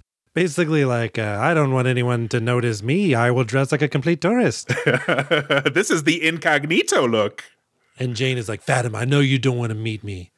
And she's like, You're right, because you screwed me over when you were with MI6. And Jane's like, Look, I know I have a haunted past, okay? But I'm better now. And that's why I left MI6, because they made me betray my contacts. They don't do this shit here at Charlie's Angels International. she's like, Okay, I will help you. Or she's like, How do I know I can trust you? And she's like, Because I brought you a van full of goods that you can use in your clinic for Turkish women. She's like, I got you this van full of supplies that a women's clinic would need, and I can get you another one in six months. Fatima's like, How about three months? Also, I'm keeping the van. Elizabeth Banks is like, I don't know if we should give her the van. Why are you fucking negotiating with this lady who runs this amazing clinic? We just give her everything she needs. You know what I mean? Like, what what does Charlie's Angels International do if not like do this kind of work? Like you, you're rich. You have like private planes that you're just uh, running into the ocean for for no reason because you don't need them anymore. Why are you like fucking negotiating over these pennies to you? Yeah, it feels shitty to lowball them using this stuff that you would just give them on any other day. Uh, but then Sabina goes to Fleming's hotel room to look for clues on his laptop. She gets them, I guess. Uh, and while Jane and Rebecca trail Fleming on the streets of Istanbul. Yeah, one of my one of my favorite tropes in all of movies where the American is being trailed closely behind by two models. Like nobody bothers to like apprehend these girls and you know uh, gather around them like they're just uh, the beauties that they are. Then the angels go back to their hotel or headquarters or whatever because they figure out that Fleming's going to go to the Turkish Derby, which is a horse race, and they're talking about how the operation's going to go down. Yeah, and this is the moment where Elena kind of asserts herself and says, "You know what? I've been sitting on the sidelines this whole time. I want in. I want to be an angel. I want to be a part of this team. I want to be a part of this mission. And the other angels kind of pause for a beat and then they go, Yeah, that's why you're in the meeting. That's why we gave you all the comms. That's why we, we're going to give you this iPad when we're done with it. Like, it was a very cute moment. This movie just charms me all the way through. And this is just another example of that. Elena is, uh, she's, she's like, Look, uh, I'm no longer going to be overlooked. I have confidence now. I'm an I'm a Charlie's Alpha. I want in. And the angels were like, You didn't even have to prove yourself to us. You already did. You're already in. That's why you're here. We love you. Love that kind of support. However, this scene, it's a funny thing when when she's when they're like, Yeah, no, that's why you're here, you fucking idiot. That's why you're in the mission brief. Because you're part of the mission. Which is funny, but then they that scene lasts like two beats too long. It does. They, and they're not heightening it, they're just piling on. so at first it was like, oh, this is funny. Ah, they're supportive. And then after a while, I'm like, hey, assholes, cut it out. She's new. Jesus She's, fucking Christ. You're making her cry. Please stop. I know. All right, we get it. anyway, now we're at the Turkish Derby, which is a horse race. And we see uh, Fleming, he's meeting with uh, the buyers of the Callistos because he's got them, right? Yeah, uh, this is uh, you know, it's a good setup sequence, I guess. Uh, there's action toward the end of it with the horses and with Kristen Stewart. I don't know. It it, it feels in the way almost, but there's some stuff. There's some good stuff about it. This scene, like the rest of the movie, is really good at making you feel like men are the worst because Elena's sitting down trying to like scope out Fleming and scope out the the buyers. And this stranger just sits down next to her and just starts chatting her up, uh, trying to give her horse racing tips, and stuff like that. And it's like, man, I kind of wish, and maybe if the movie is this, but I kind of wish the movie was these women agents are trying are in a mission and at every turn it's some guy just like hey what are you doing hey can i can i ask you a question just hey what are you what are you doing over here like uh, that would have been wonderful for me I mean, it is a little bit realistic in this world. They're like, oh, pretty ladies, they need to get harassed, I guess, by these shitty dudes. But here we have some more not so secret agent uh, action because they're very overt. I feel like the point of the scene is just to put them in fun costumes because they all look like Wes Anderson characters in this scene. And they look great. You know, they, they look great, but they're not, they stand out. oh you mean like when that uh when jane that model goes uh, up into the crow's nest completely inconspicuous yeah stuff like that so the the guy does come in handy when he gives her information. He's like, "Oh yeah, that's some Saudi prince or something like that. I forget who it was. He's very rich. He has serious money. He owns a lot of horses." And Elena's like trying to relay that relay that over comms. She's like, "Oh, he's a prince. Oh, he's got serious money. Oh, he owns a lot of horses." And again, one of the world's most adorable creatures. She's so winning in some of these scenes, and that was one for me. Earlier in the movie, they were talking about how they got recruited by Charlie. I think that's earlier. So Sabine is like, Yeah, I was at a really low point. I had nothing, and Charlie saved my life. And then Jane's like, Wait, weren't you super rich? Aren't you an heiress? And then Sabine goes, Hey, more money, more problems. So now in this scene, they need to get a tracking device onto Fleming's and the buyer's escape car or whatever. Sabine has got the tracking device and she's like riding a horse really fast, jumps off the horse, woo, and like throws it just in time. Perfect throw. Tracking device lands on the van. So now the angels are back in their van, and someone says Sabine, like, damn, I didn't know you can ride a horse like that. And Sabine goes, Hey, more money, more horses, which I gotta say, pretty fucking funny line. I laughed. That was a long walk to explain that fucking more money, more horses line. I could have just said it. So now they've used the tracking device. They're at a quarry, right? Not a not a, fun shopping center in San Antonio. They're at a an actual rock quarry. Yeah, those Istanbul rock quarries uh, where they go to meet. Fleming finds out that mansplainer Australian Johnny Smith is the buyer. Hey, the shitty guy's back. oh, thank God. Uh, we missed him so much. And so he, he, you know, he's got the briefcases full of cash and he's like, "All right, uh, one thing though, I want you to prove this Callisto works. I want you to murder someone with it. One, he can't make it work. Uh, he's he doesn't have the technical prowess to do he's it. He's just a dumb bro, right? He yeah. doesn't know shit. Yeah, he's exposed for being an idiot, and also I, I got a feeling he doesn't want to kill somebody. Since but yeah, he, he really doesn't want to murder someone. that, that first, this, this deal, yeah. the proficiency second. So Hodak kills him, shoots him in the goddamn head in a PG 13 movie. Yeah, that was wild. I did not expect Nat Faxon to get shot in the head. I think Nat Faxon's funny. I am glad he is done in this movie. So then the angels they start to sneak their way into the quarry, right? Jane drops into a a room with a guard. She drops in, you know, this little temporary building where the command center is, I guess, for this quarry. And the security guard sees Jane, and there's a moment where he looks over at the wall and there's a poster of like a, a, a bathing suit model, a pretty lady who happens to look a lot like Jane. And there's a moment where he's like, poster lady, poster lady. and she's like, in your dreams, and she cold cocks him and he's out or whatever. Well, that's Jane's experience sneaking in. Sabina and Elena, they sneak in, and Sabina pulls out the Altoids case, right? And inside the Altoids case are these little blue, like squishy uh, dots. And she sticks them on the neck of the security guard she encounters. Security guard goes out like that, right? Knocks him out instantly. So then when all the angels meet up, Sabina looks over at June and June's standing over the dead body of that security guard. And sorry, I call her June again, Jane. You did. Fuck you, Sabina. Jane goes, What? I didn't have any dots. And then they go, uh, should we dump him? And then we get a wide shot of just this body falling from this like third story command center to the ground. And I love it because it's again another casual murder.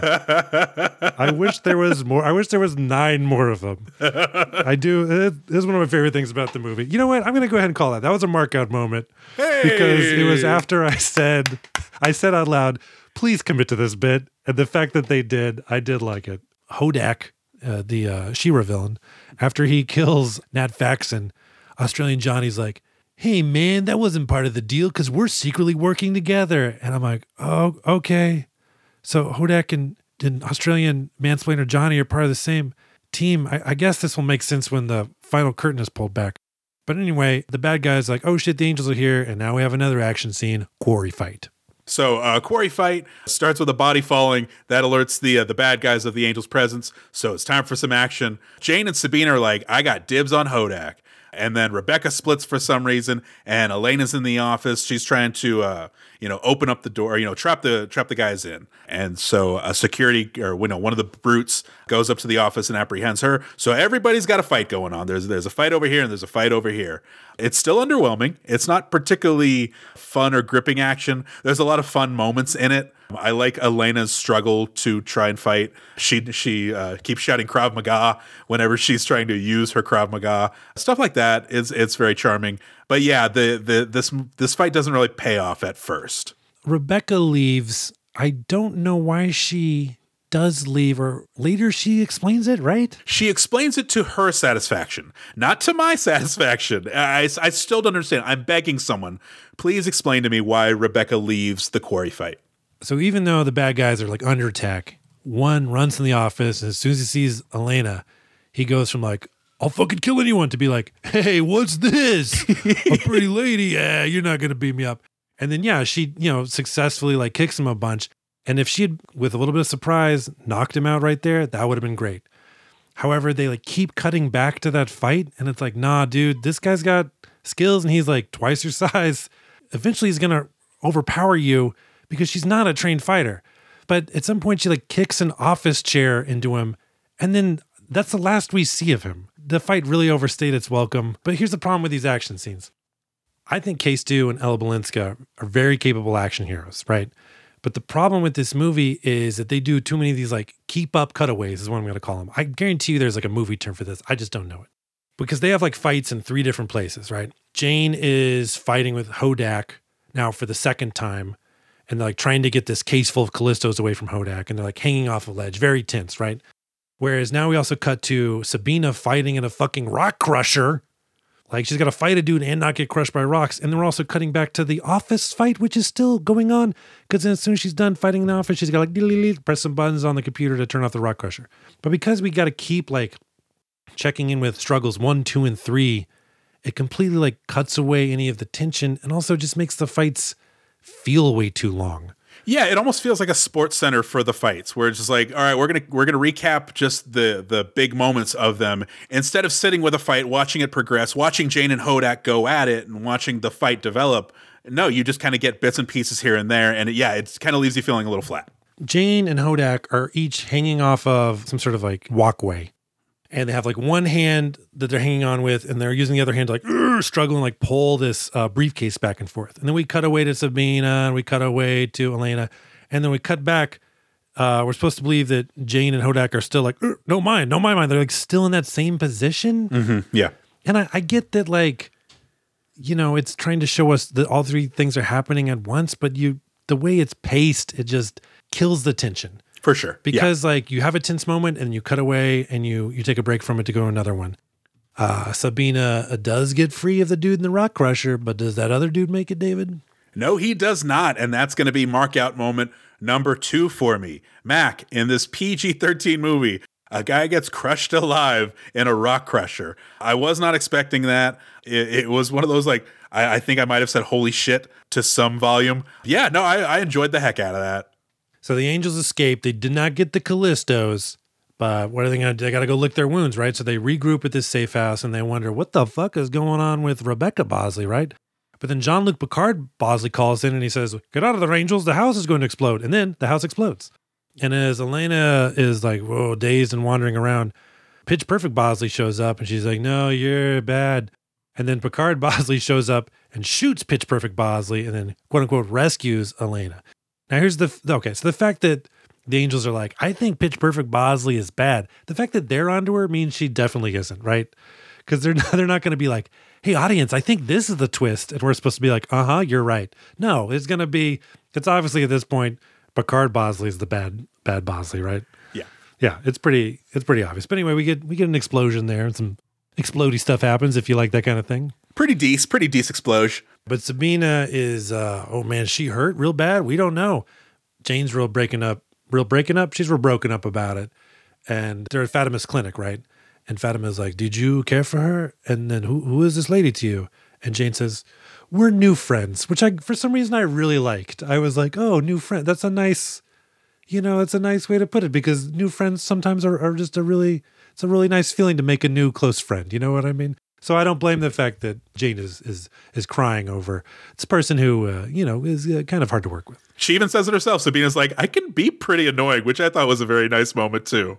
So Sabina and Jane, they share a lovely beginning of Act Three moment where they kind of regroup, and then Saint shows up and he brings Pitch Perfect, who reveals that Picard is the buyer and has been the bad guy the whole time. Uh, so it's time to infiltrate Brock's party. Brock is going to throw a party where he, uh, you know, is kind of just celebrating Callisto and shit like that. So they're going to go infiltrate that. This might have been the scene where they were like, "Bosley, you're the traitor," and she's like, "No, it's Bosley," and they go, "It can't be Bosley, it's you, Bosley." And they're like, "No, it's Bosley." He's like, "Oh no, Bosley!" It's like you gotta give him other names. You can't. Or like if if you know if one of them is known by a specific hat, you carry that hat around. So you're like, so Bosley put on the hat, talk to Bosley, put on the glasses about Bosley, drink the cup of coffee, and just kind of you know, it's a lot of prop work, really. So now it's time for Brock's party. Jane and Sabina they disguise themselves as beautiful women and walk right into the party. The perfect disguise. I guess this is Sabina's kind of X Men power. Uh, you have to figure Jane was MI6, so she's good at combat and weaponry.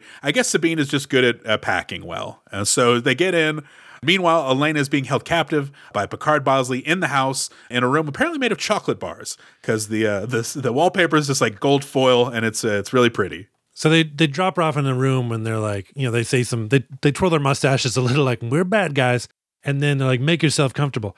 And then when they see her again, she's uh, changed into a uh, very revealing cocktail dress. So I guess she she was like, well, even though I'm kidnapped, I'm gonna look like a million goddamn bucks. Uh, but then they uh, Hodak comes in.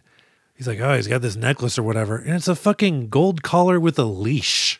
That I believe they found in the house. It was like, oh yeah, uh, Brock's got one of these, so we'll just use this. And like, I gotta, I want to know more about these parties that Brock is holding. Tell me more about this gold collar. Is, was there anyone in the audience who's like, I don't know if these guys are really bad, even though they've murdered characters I like? I don't. Oh, hold on a second.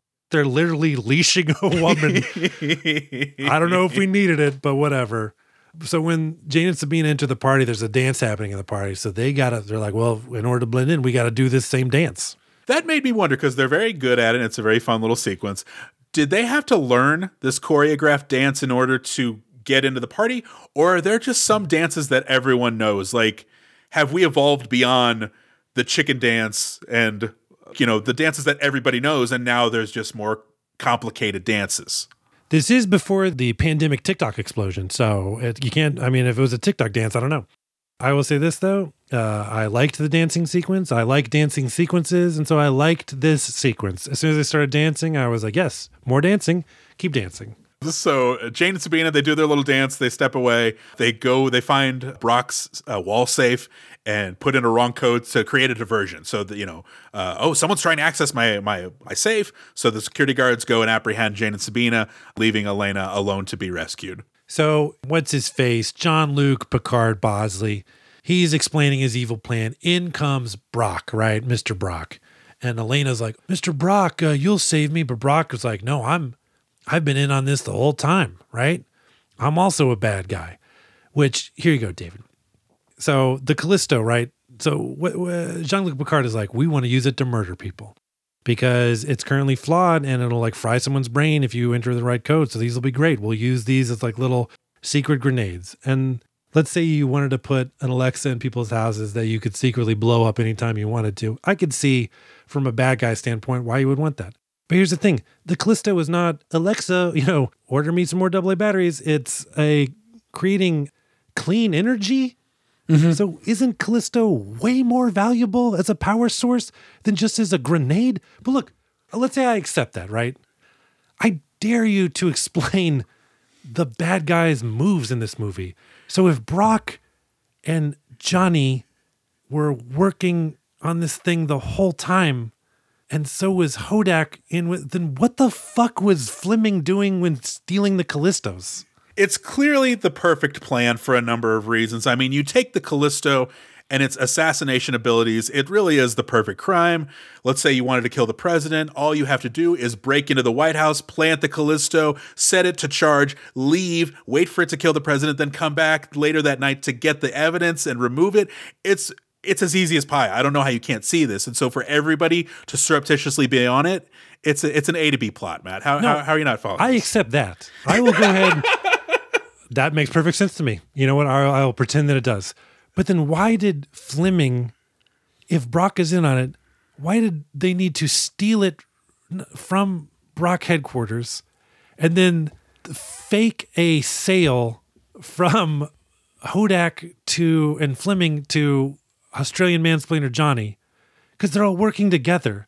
It's like it, it's just theater at this point. There's no point in the this weird sale. I think you've hit on it. I think it is theater because I think they're trying to sort of present the sale as something else to the angels. They're kind of trying to throw what am I trying to say here? Okay, so part of this is a trap set by Patrick Stewart to lure the angels out. Yes, and Nat Faxon is kind of the patsy because Brock can't steal his own Callistos. He needs someone to get the Callistos out of the building, so he'll sort of count on Nat Faxon to do that.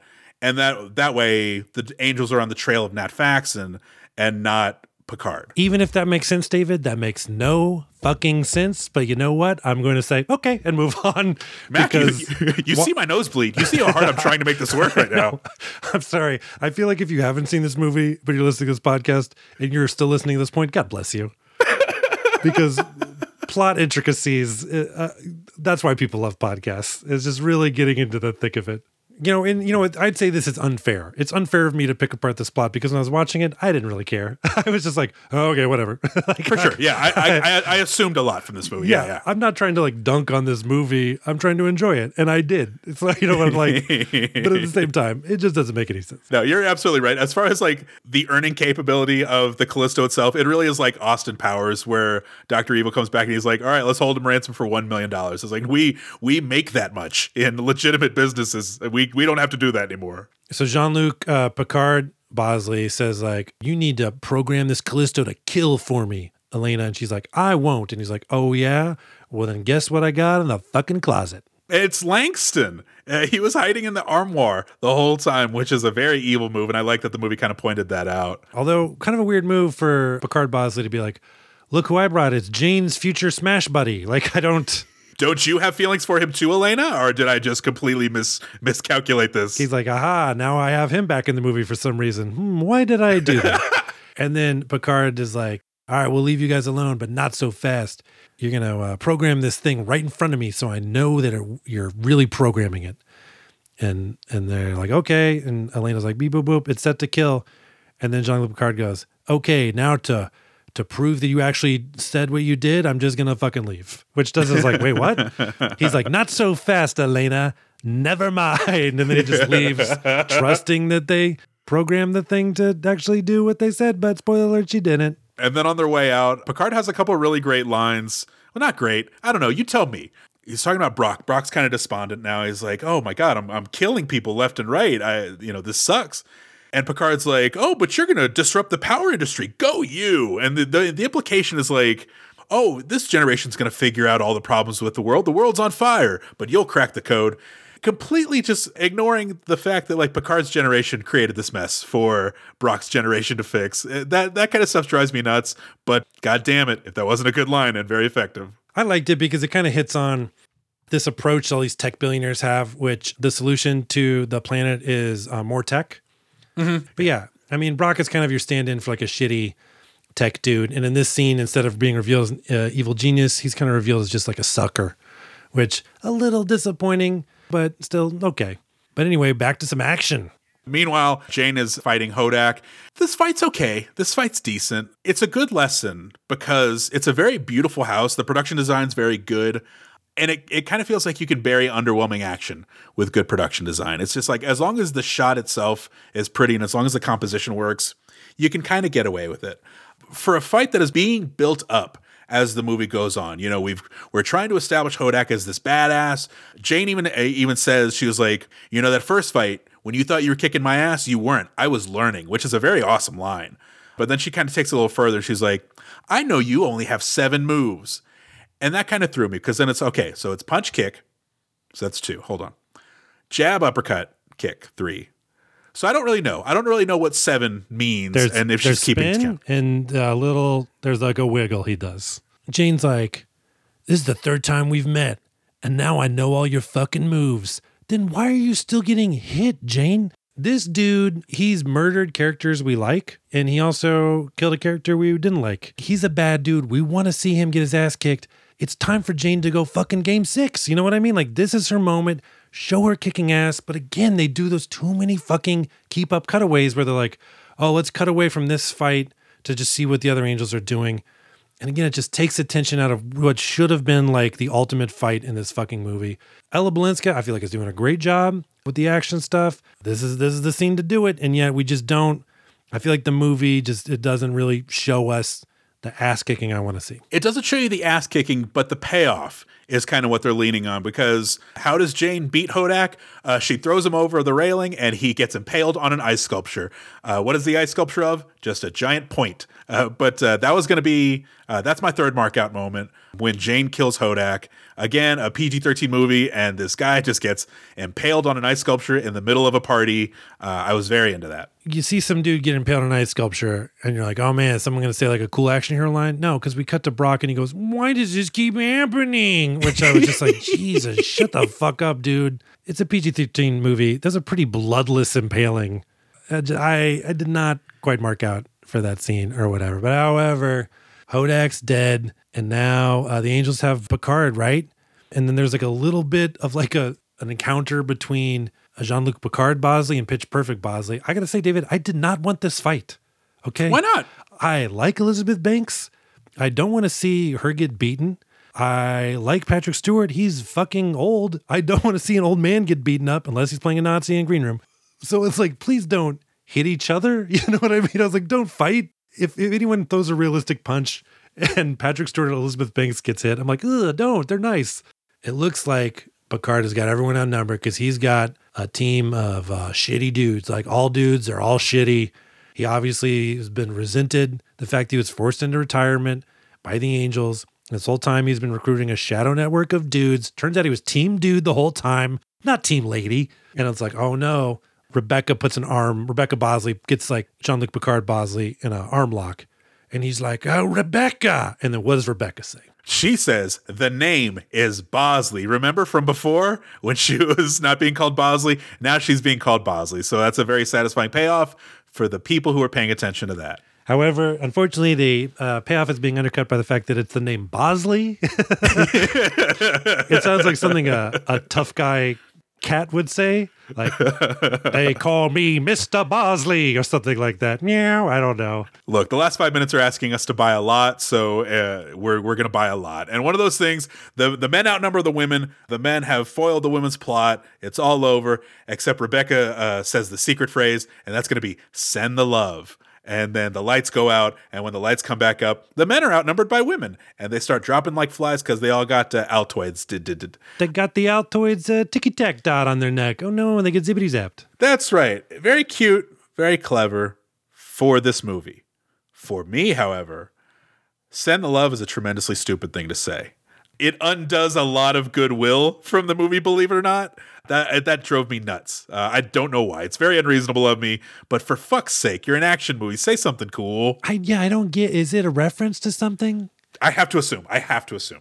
I mean, look, I'm not. Again, I got unfounded uh, male confidence. I'm not going to look it up. Uh, no, but maybe it is. I don't know. We'll give him a benefit of the doubt. Maybe it is a, a reference that maybe it's like it's Avengers Assemble and Avengers Endgame, where the angel heads were probably like, "Oh hell yeah," or something like that.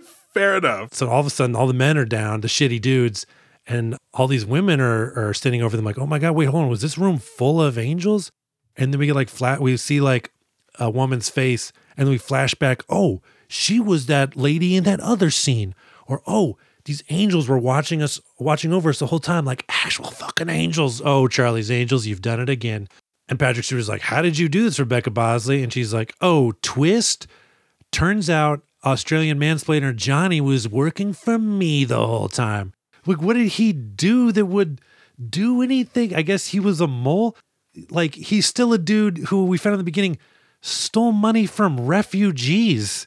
He's not a cool guy we want on our team. That does not make sense, but okay. So, so now we're wrapping it up.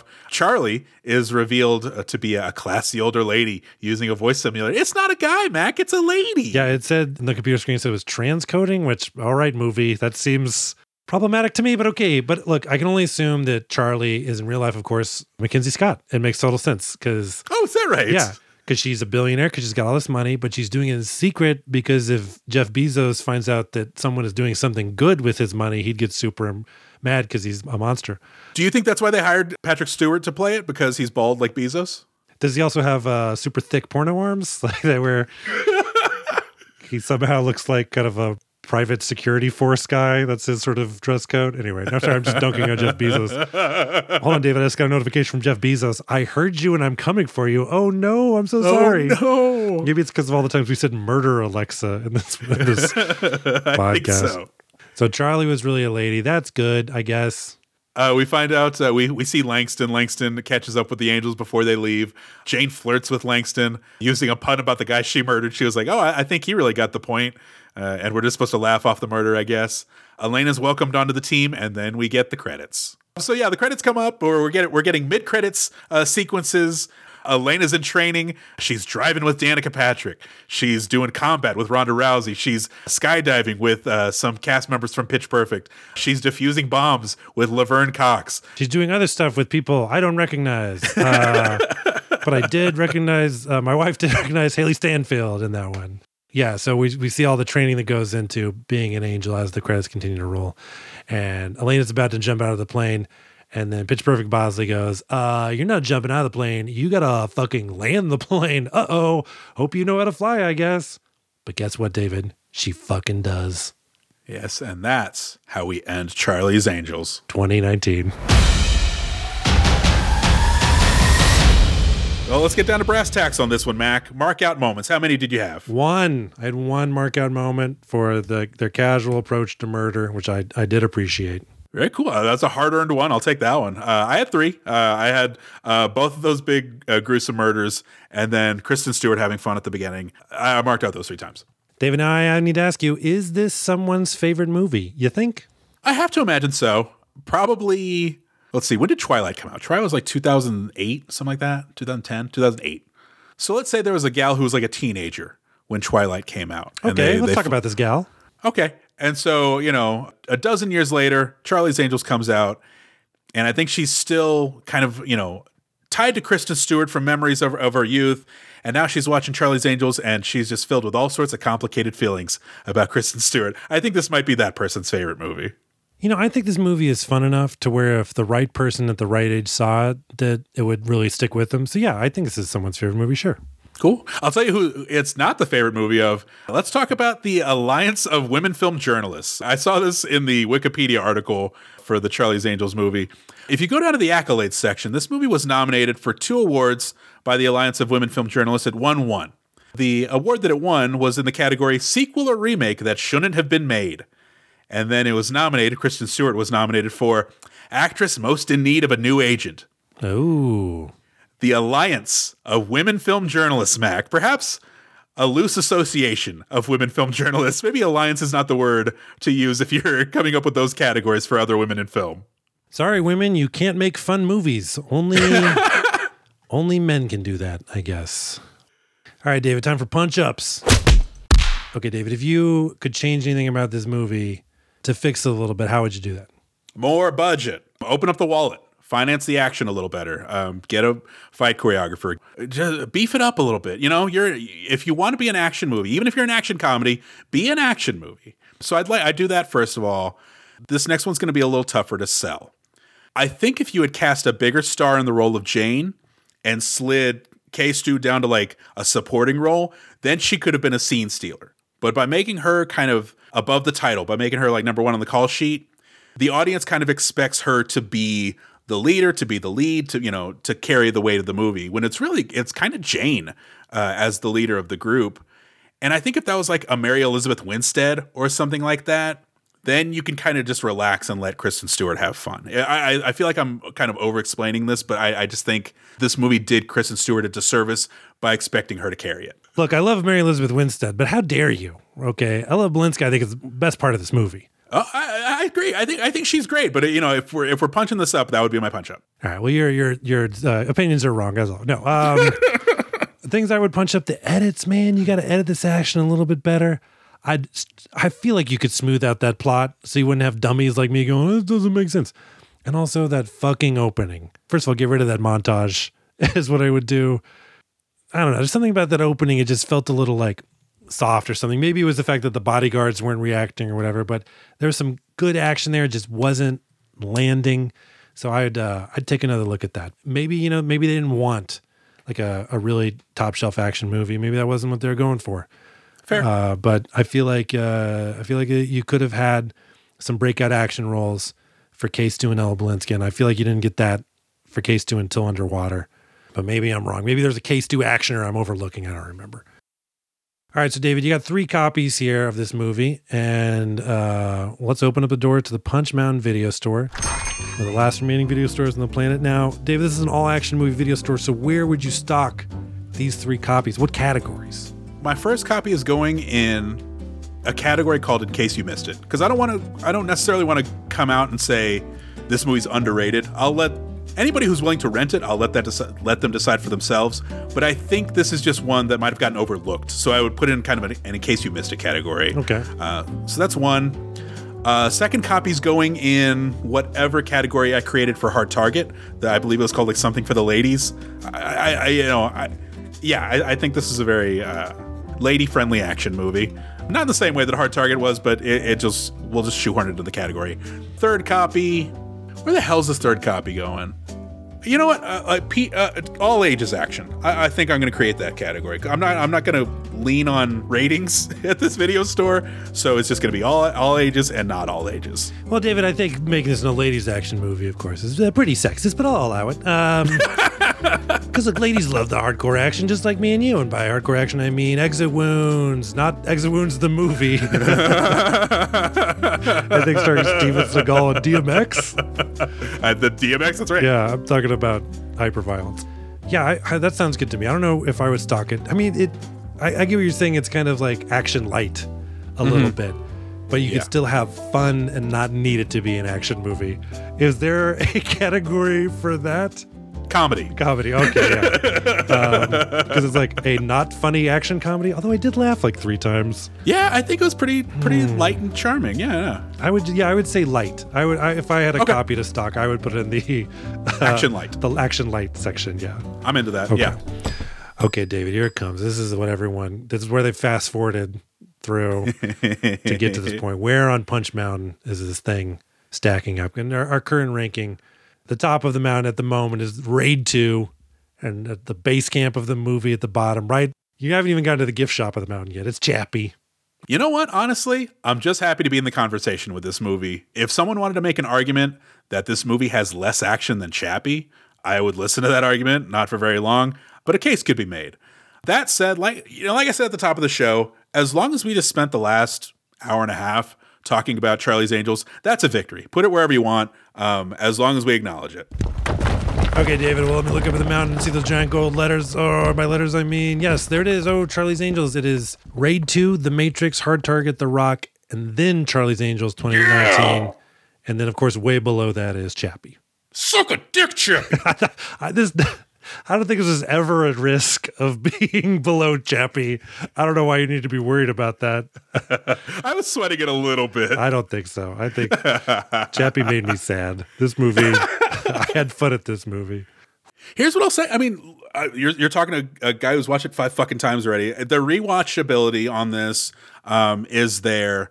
It's very light. You could throw it on. Uh, it's the kind of movie you could just have playing in a loop and not even notice. And I mean that in a good way. No, yeah, I think it's. A, uh, I'm I'm very pleased. I'm very pleased that you enjoyed it. I think it's more rewatchable than well, I don't know. Here's the thing: The Rock is long. It's fucking long, and as I as I get older and sleepier, that's more of a detriment. but the point of The Rock rewatching it is not to rewatch it from start to finish. It's to catch it on like TV or something like that, or like watch it over on Netflix or whatever the course of a week. You know what I mean? Yeah. So like that doesn't even at that point is The Rock even a movie? You know what I mean? Is it just a collection of clips? But I feel good about its place. I- I'm I'm really glad that we did this one. Ah, there's the horn calling us to action. David, on this podcast, we talk a lot about fictional action heroes. but We also want to talk about real heroes taking action for vulnerable, underserved, or underrepresented communities. And this month, we're spotlighting the Innocence Project. Guided by science and grounded in anti racism, the Innocence Project works to free the innocent, prevent wrongful convictions, and create fair, compassionate, and equitable systems of justice for everyone. After each episode this month, uh, Punch Mountain, that's us, we'll be making a small donation to the Innocence Project. Also, for every review we get on iTunes, I previously said iTunes and Spotify, but you can't actually leave reviews on Spotify, so feel free to just mail it in, snail mail, or attach it to a, a you know a Raven or something like that. But for every review we get on iTunes, we'll add an additional one dollar to our donation, up to a certain amount, obviously, just in case uh, any trolls out there think they've uh, found a loophole to bankrupt us. And hey, if it's a good review, we'll probably read it on the next podcast. We got this review here from Isaac M, and he says, Great podcast, no notes. Uh, great podcast, no notes for now. Evil laughs, smoke bomb runs away. Thank you, Isaac. We appreciate that. And that's another dollar we're going to add to our donation. So thank you, sir. For more information about the Innocence Project or to donate directly to them, visit innocenceproject.org. And that's going to be the show for this week, folks. Don't forget to add us on social media. We're on Twitter and Instagram at Punch Mountain, or drop us a line at, at punchmountain at gmail.com. MacBlakeComedy.com is going to be your source for Mac stand up. Next week, from 1987, directed by David A. Prior, we're watching Deadly Prey. And, folks, a quick disclaimer for anybody looking to catch up on the reading before next week. If you go looking for this movie on streaming services, please make sure you're not watching the RiffTrax version. We'll talk all about it when we meet back here next week to discuss Deadly Prey. We will see you then. Goodbye, Mac. Goodbye, David. Bye. Bye, guys.